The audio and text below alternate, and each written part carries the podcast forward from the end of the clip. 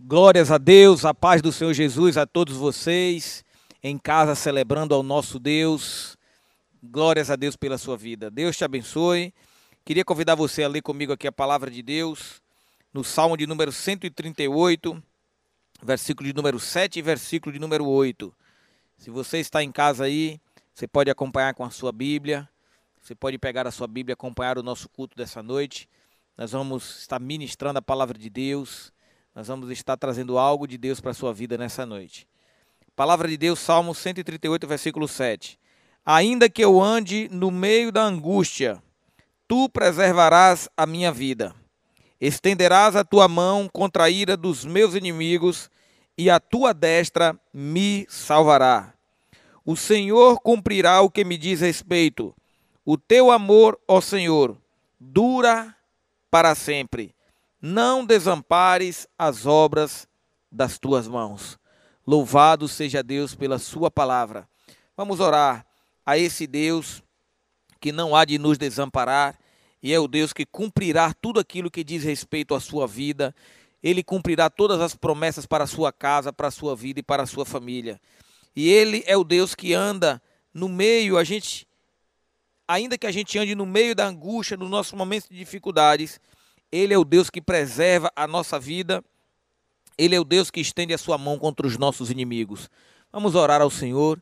Vamos logo em seguida celebrar, louvar e adorar o nome daquele que vive e reina para todo sempre. Vamos orar? Pai, eu quero te agradecer por esse dia. Quero te agradecer por esse culto na tua presença, por essa oportunidade que nós temos de louvar ao Senhor, de abrir as nossas casas para ouvir a tua palavra. Eu oro para que a tua bênção, para que o teu Santo Espírito esteja visitando agora essa pessoa nos assistindo. Eu oro agora, Espírito Santo, entra nesta casa, venha sobre esta família, venha sobre esta situação, como diz a tua palavra. Tu és o Deus que nos visita e nos tira da angústia para preservar a nossa vida. Eu oro para que o Senhor venha cumprir todas as tuas promessas para com as nossas vidas, para com essa família. Pai, venha a tua presença nesta casa. Queremos levantar as nossas vozes em gratidão ao Senhor, em louvor, em celebração a Ti, Senhor, que é o nosso único Deus, aquele que vive e reina para todo sempre. Quero convidar você a se preparar para louvar a Deus aí na sua casa. Que Deus abençoe vocês em nome de Jesus. Permaneça conosco aqui enquanto estamos aí no louvor. Você pode compartilhar, envia o link dessa ministração, envia um convite aí para seus amigos no WhatsApp, convida para ouvir esta mensagem de Deus, o que Deus tem para falar no seu coração. Algo que tem sido a dúvida e a curiosidade de muitas pessoas. O que nós temos para fazer lá no céu? O que é que você vai fazer quando você chegar ao céu? O que nós vamos fazer quando nós estivermos na glória? Muitas pessoas não têm noção, não têm entendimento de como que vai ser na presença eterna de Deus. Então convida todo mundo que você conhece, envia esse convite aí para alguém e vamos abrir nosso coração para ouvir essa mensagem, o que nós temos para fazer quando chegarmos no céu. Deus abençoe a sua vida e vamos louvar a Deus.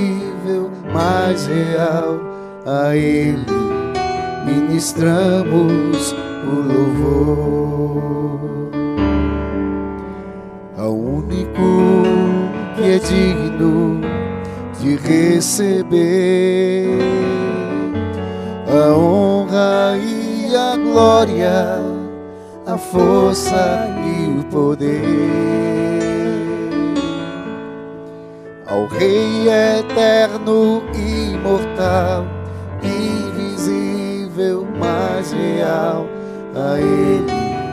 Ministramos o louvor. Coroar a ti, ó Rei Jesus, coroamos a ti, ó Rei Jesus, adoramos o teu nome, nos rendemos aos teus pés, consagramos todo o nosso ser a ti. único que é digno de receber a honra e a glória, a força e o poder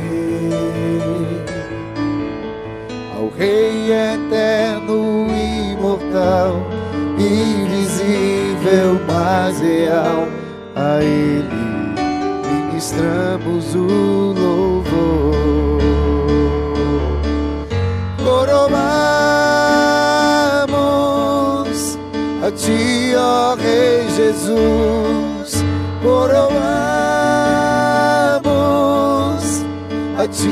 ó Rei Jesus, adoramos o teu nome, nos rendemos aos teus pés, consagramos todo nosso ser a ti. Consagramos todo nosso ser a ti. Consagramos todo nosso ser a ti.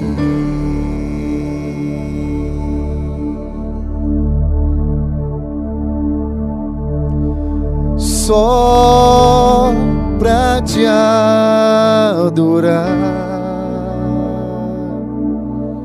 e fazer o teu nome grande te dar o louvor que é devido. Estamos nós aqui só pra te adorar e fazer o teu nome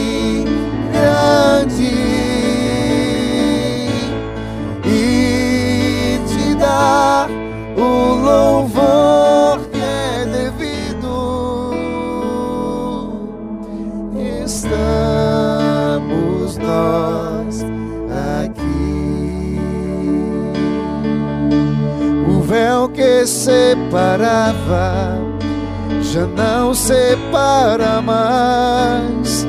A luz que outrora apagada agora brilha e cada dia brilha mais.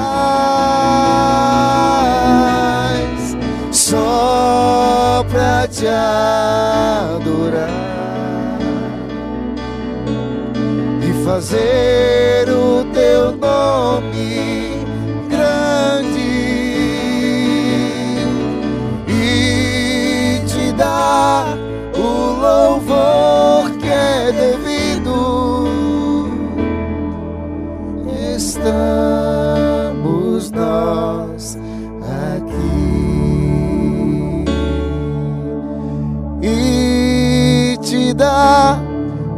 louvor que é devido.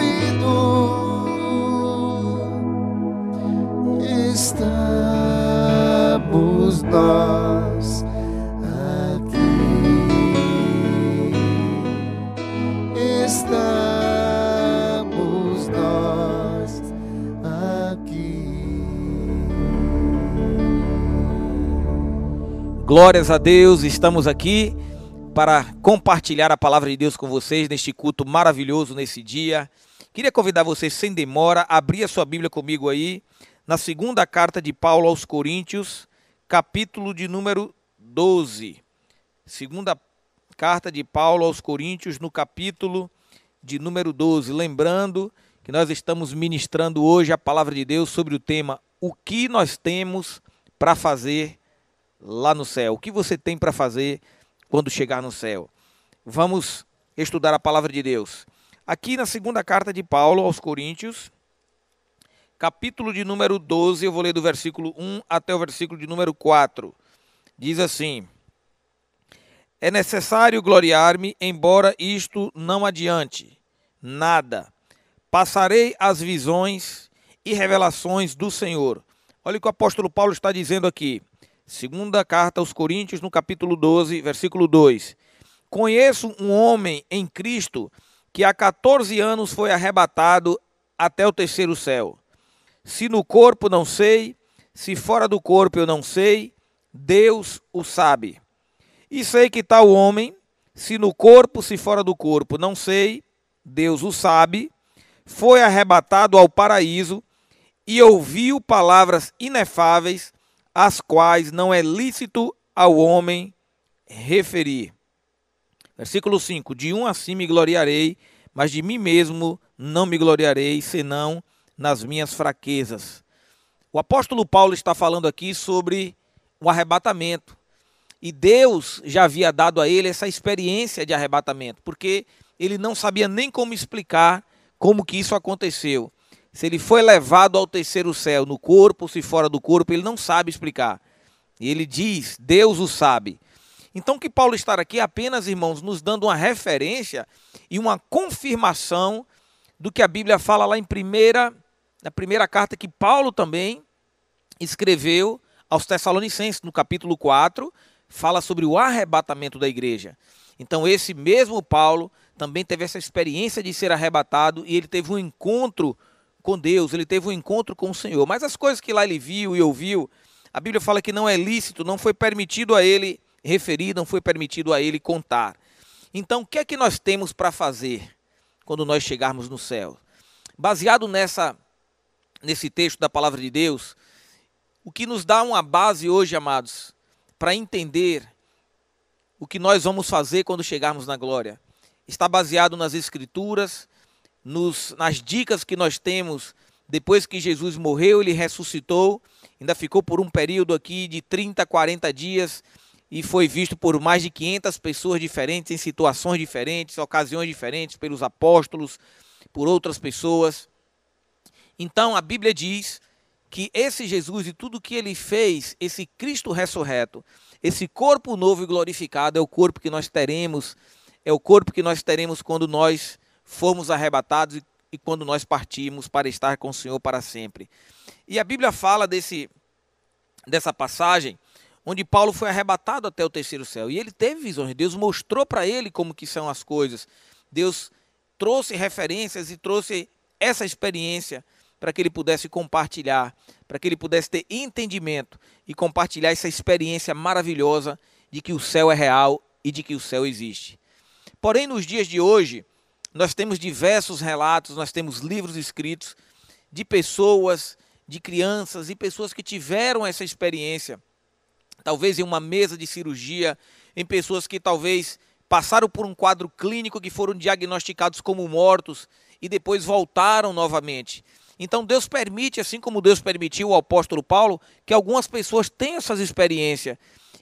O que é interessante é que de todos os estudos que eu já tenho feito, de todos os livros, de todos os testemunhos e informações que a gente escuta de pessoas que tiveram essa experiência, que são histórias reais registradas, todos eles têm a mesma descrição, descrições muito parecidas e similares de como que vai ser, dicas de como será lá no céu glorioso que Deus tem preparado para todos aqueles que creem no seu nome.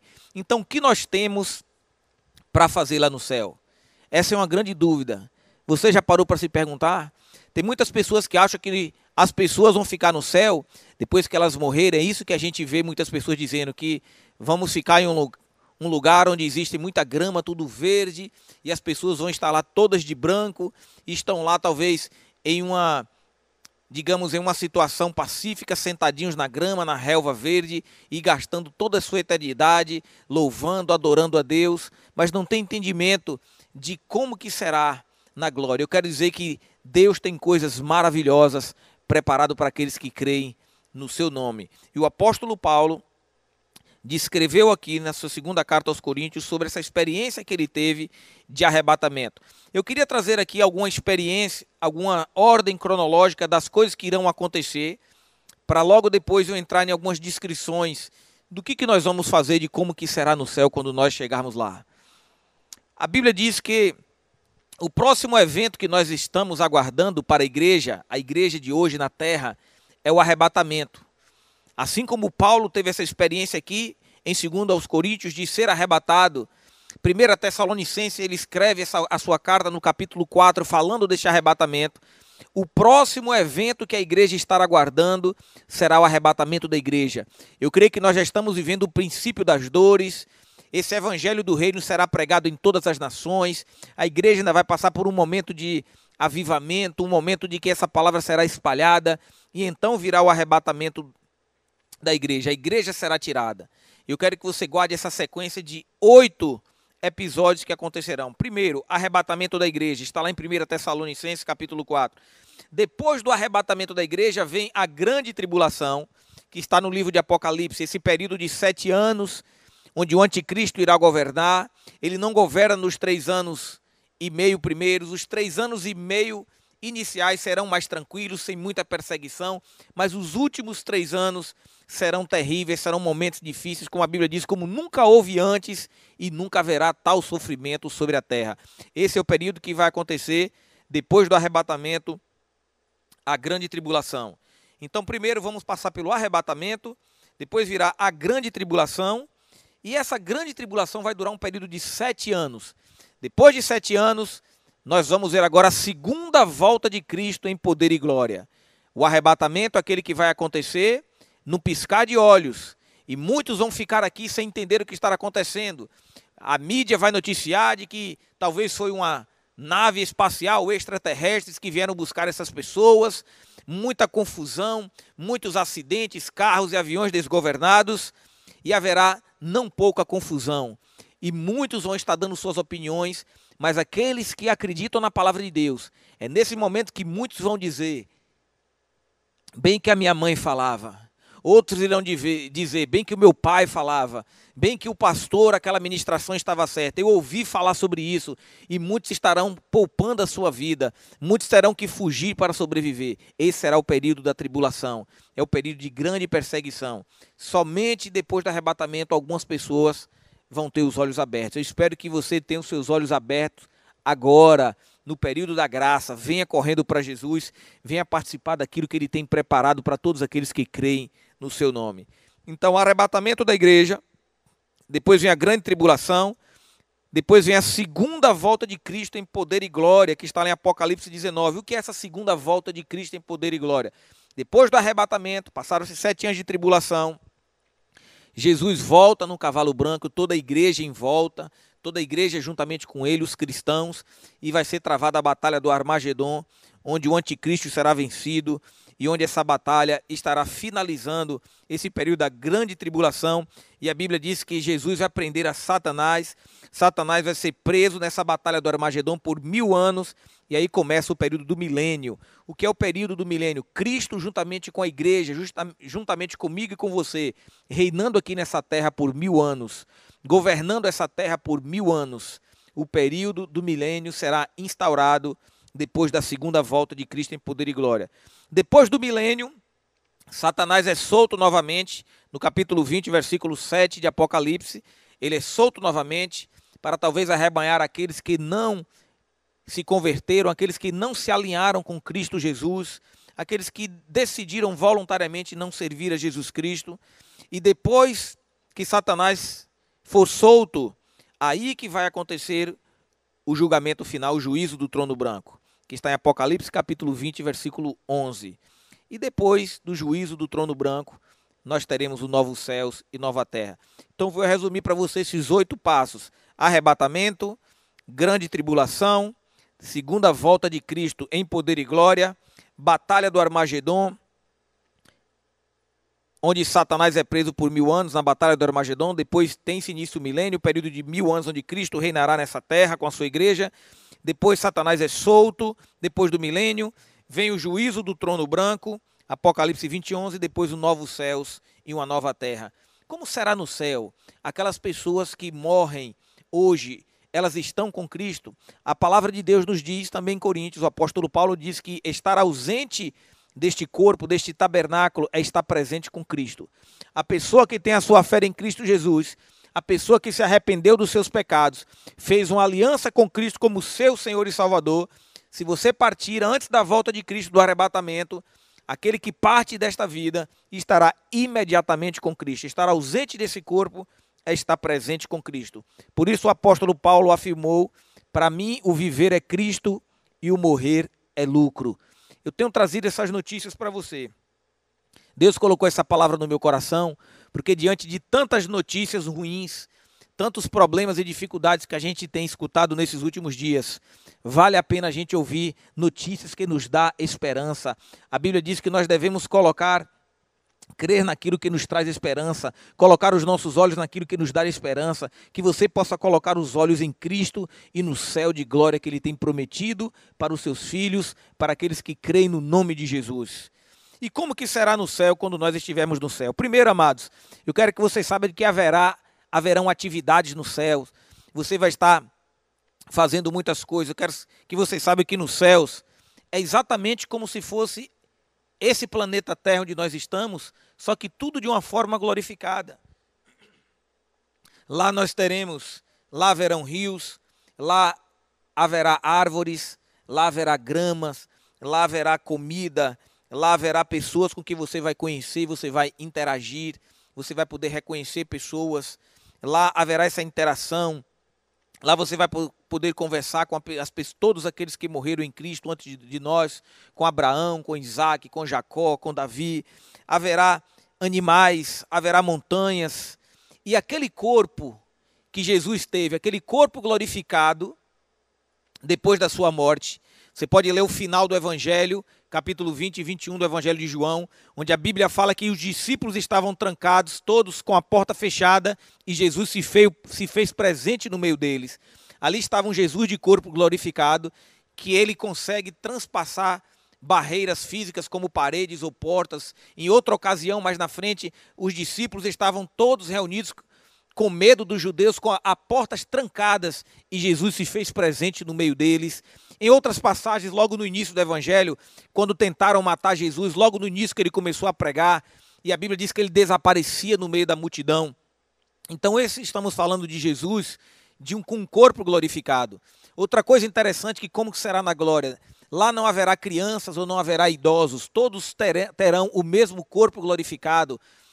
As descrições de todas essas pessoas que, assim como Deus deu essa oportunidade ao apóstolo Paulo de ser arrebatado até o terceiro céu e ver coisas que ele não pôde relatar naquele momento.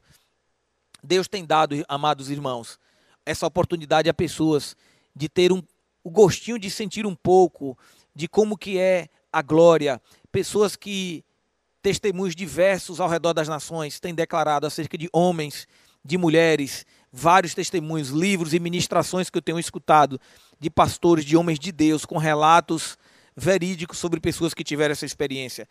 Pessoas que, ao ter essa experiência com Deus, todos eles relatam que lá não temos velhos ou crianças, mas todos têm a mesma idade.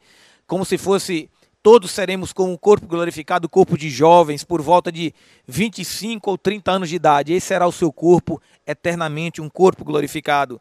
Então lá haverá toda essa interação, diferentemente diferentemente do engano de outras pessoas que acreditam em mentiras.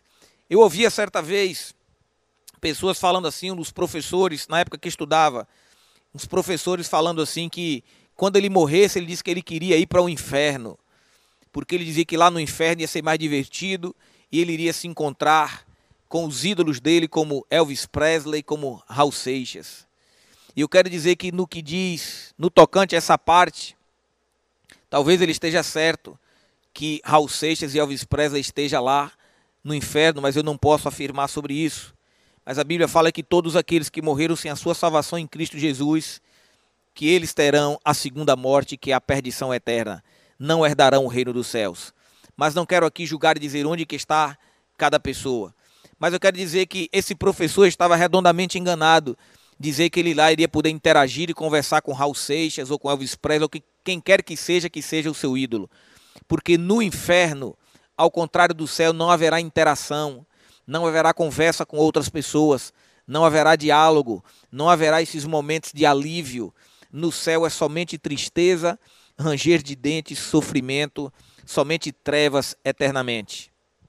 Eu tive uma experiência alguns anos atrás, quando fazia evangelismo aqui na minha cidade, quando fazia essa evangelização e estávamos ali no presídio daquela cidade. E eu descobri que aqueles presos que eram punidos por estarem fazendo coisas erradas naquela cadeia, eles eram colocados em uma sala escura, uma sala totalmente escura, uma sala onde ele ficava isolado, aquele preso ficava isolado dos demais presos. Era uma sala totalmente escura, uma sala totalmente fria, suja e imunda. O preso ficava jogado ali por dias, onde lá ele fazia as suas necessidades, lá mesmo ele ficava sem comer. Um lugar tão mal cheiroso. Eu só consegui chegar na porta e me mostraram somente a frente. Depois eu não consegui enxergar mais um palmo na frente porque era escuridão e trevas total. Imagine o desespero daquela pessoa lá dentro. Porque se criminosos são presos, estavam na cadeia, eram apanhados livre, livremente, depois que cometiam seus delitos, eram presos, estavam na cadeia, e qual a forma que eles encontravam de punir uma pessoa que já estava preso? Depois que estava preso, cometeu uma insubordinação dentro do presídio, ou cometeu algo sério lá dentro, iria prendê-lo novamente? Não, se ele já estava preso.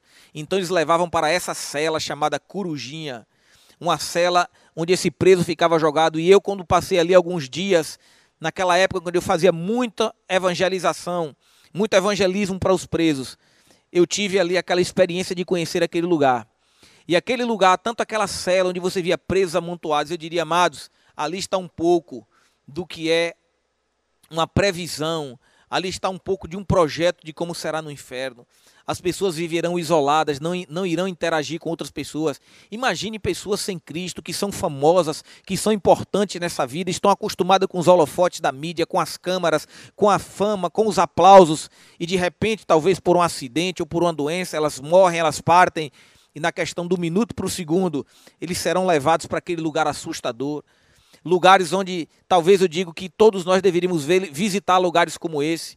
Eu acredito que em buracos negros e escuros como esse, projetos do inferno, foram esse lugar onde o apóstolo Paulo também foi preso e ele cantou louvores a Deus à meia-noite e um terremoto veio e sacudiu os cárceres daquela prisão porque as trevas, as prisões eternas das trevas, não são capazes de resistir aos louvores e à presença de Deus. Que você possa adorar ao seu Deus para ser livre dessas cadeias, livre de todas as prisões e trevas que aprisionam vidas.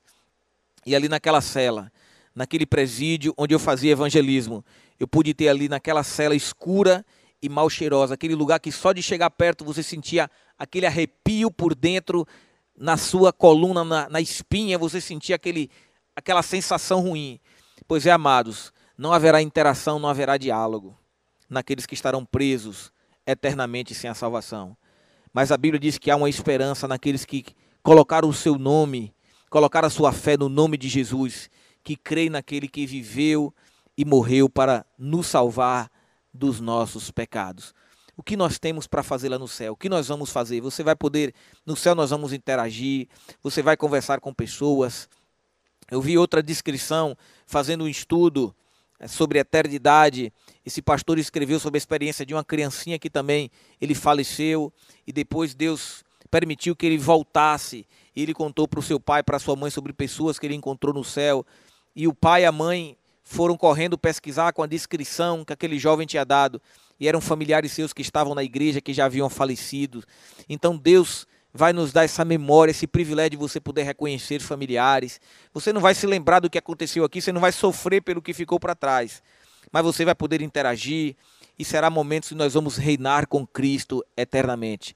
São revelações acerca dos céus. É um assunto muito vasto, é um assunto muito extenso, mas eu quis trazer para vocês aqui algumas dicas de como nós vamos viver eternamente com o Senhor. O que você tem para fazer no céu?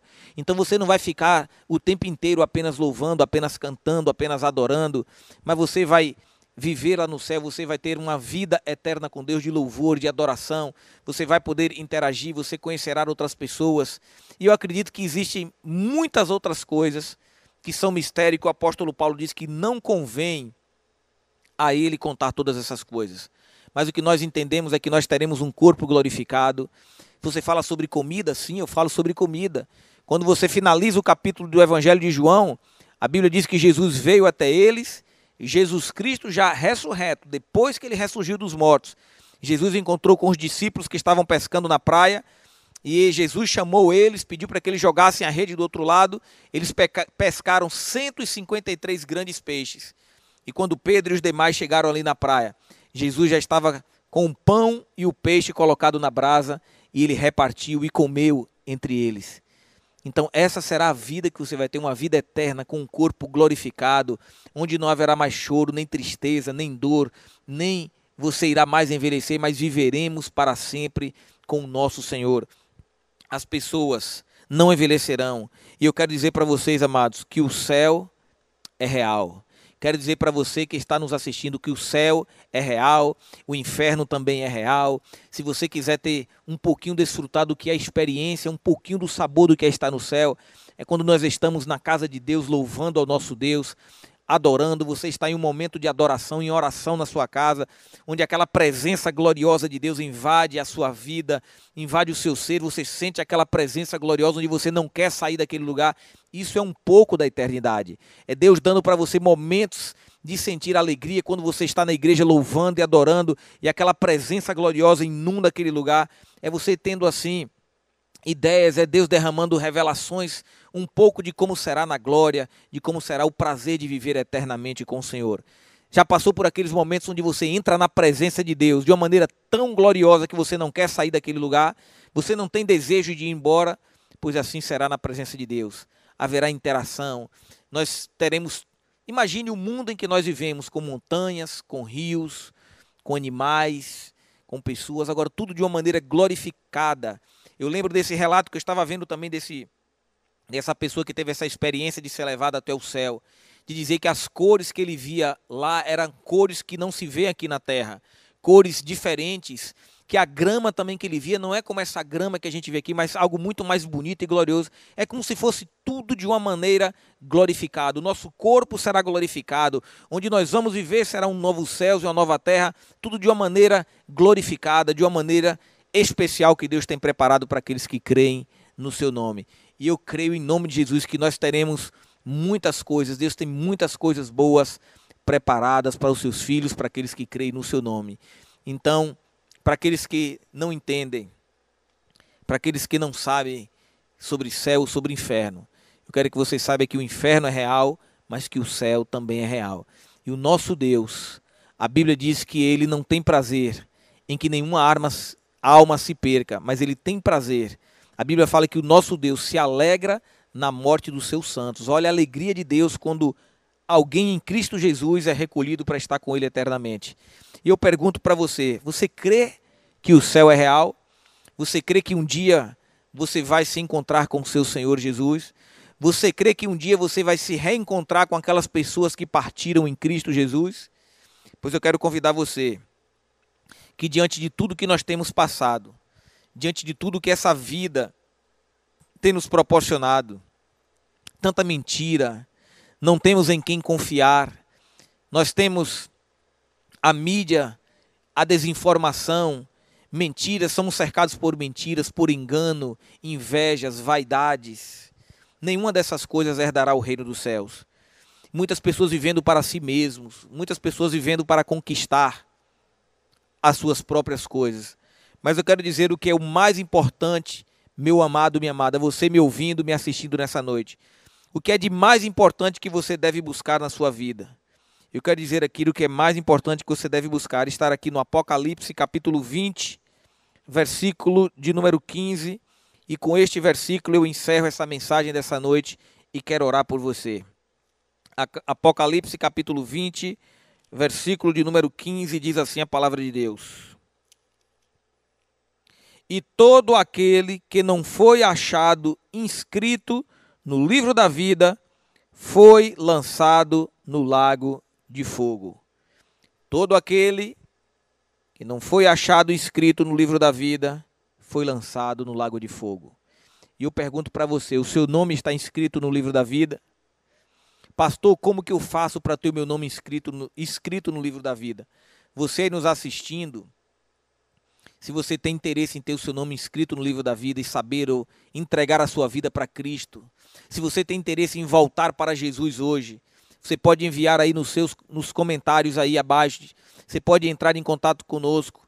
Você pode enviar o seu nome e dizer sim, eu quero entregar a minha vida a Cristo. Eu quero voltar para Cristo Jesus. Eu quero ter o meu nome inscrito no livro da vida. Pastor, como que eu faço para ter o meu nome inscrito nesse livro? Amados, isso é algo tão sério e tão importante que quando Jesus estava aqui na terra, ele enviou os seus discípulos a pregar o evangelho, e eles saíram curando enfermos, expulsando demônios no nome de Jesus.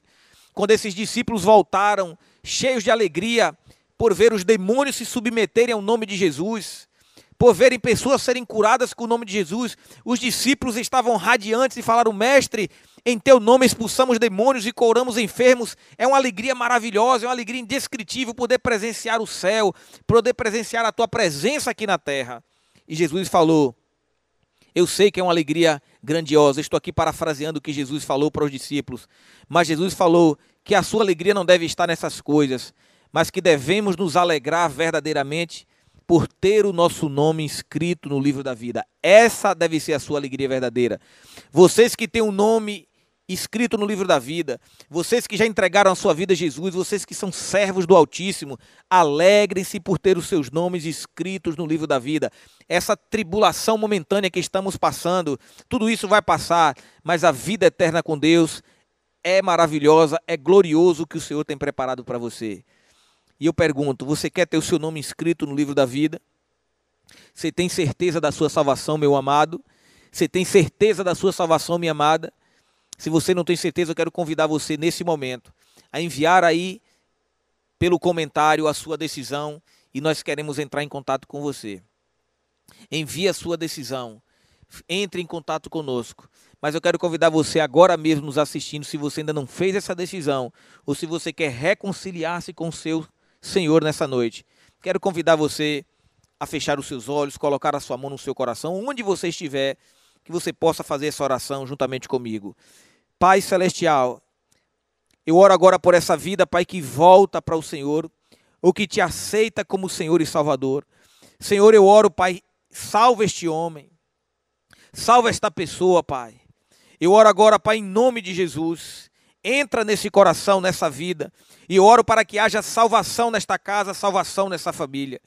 E eu oro agora para que você possa desistir de tudo aquilo que fica para trás eu oro agora para que você possa deixar as coisas velhas e as coisas que para trás ficaram. E você possa fazer a sua decisão por Jesus. Diga comigo assim: Senhor Jesus, eu te recebo como meu Senhor e como meu Salvador. Obrigado, Pai, por me salvar nessa noite. E eu te peço, inscreve o meu nome no livro da vida e dá-me forças para te servir todos os dias da minha vida até a tua volta. Essa é a oração que faço a ti em nome de Jesus. Amém, amém, amém.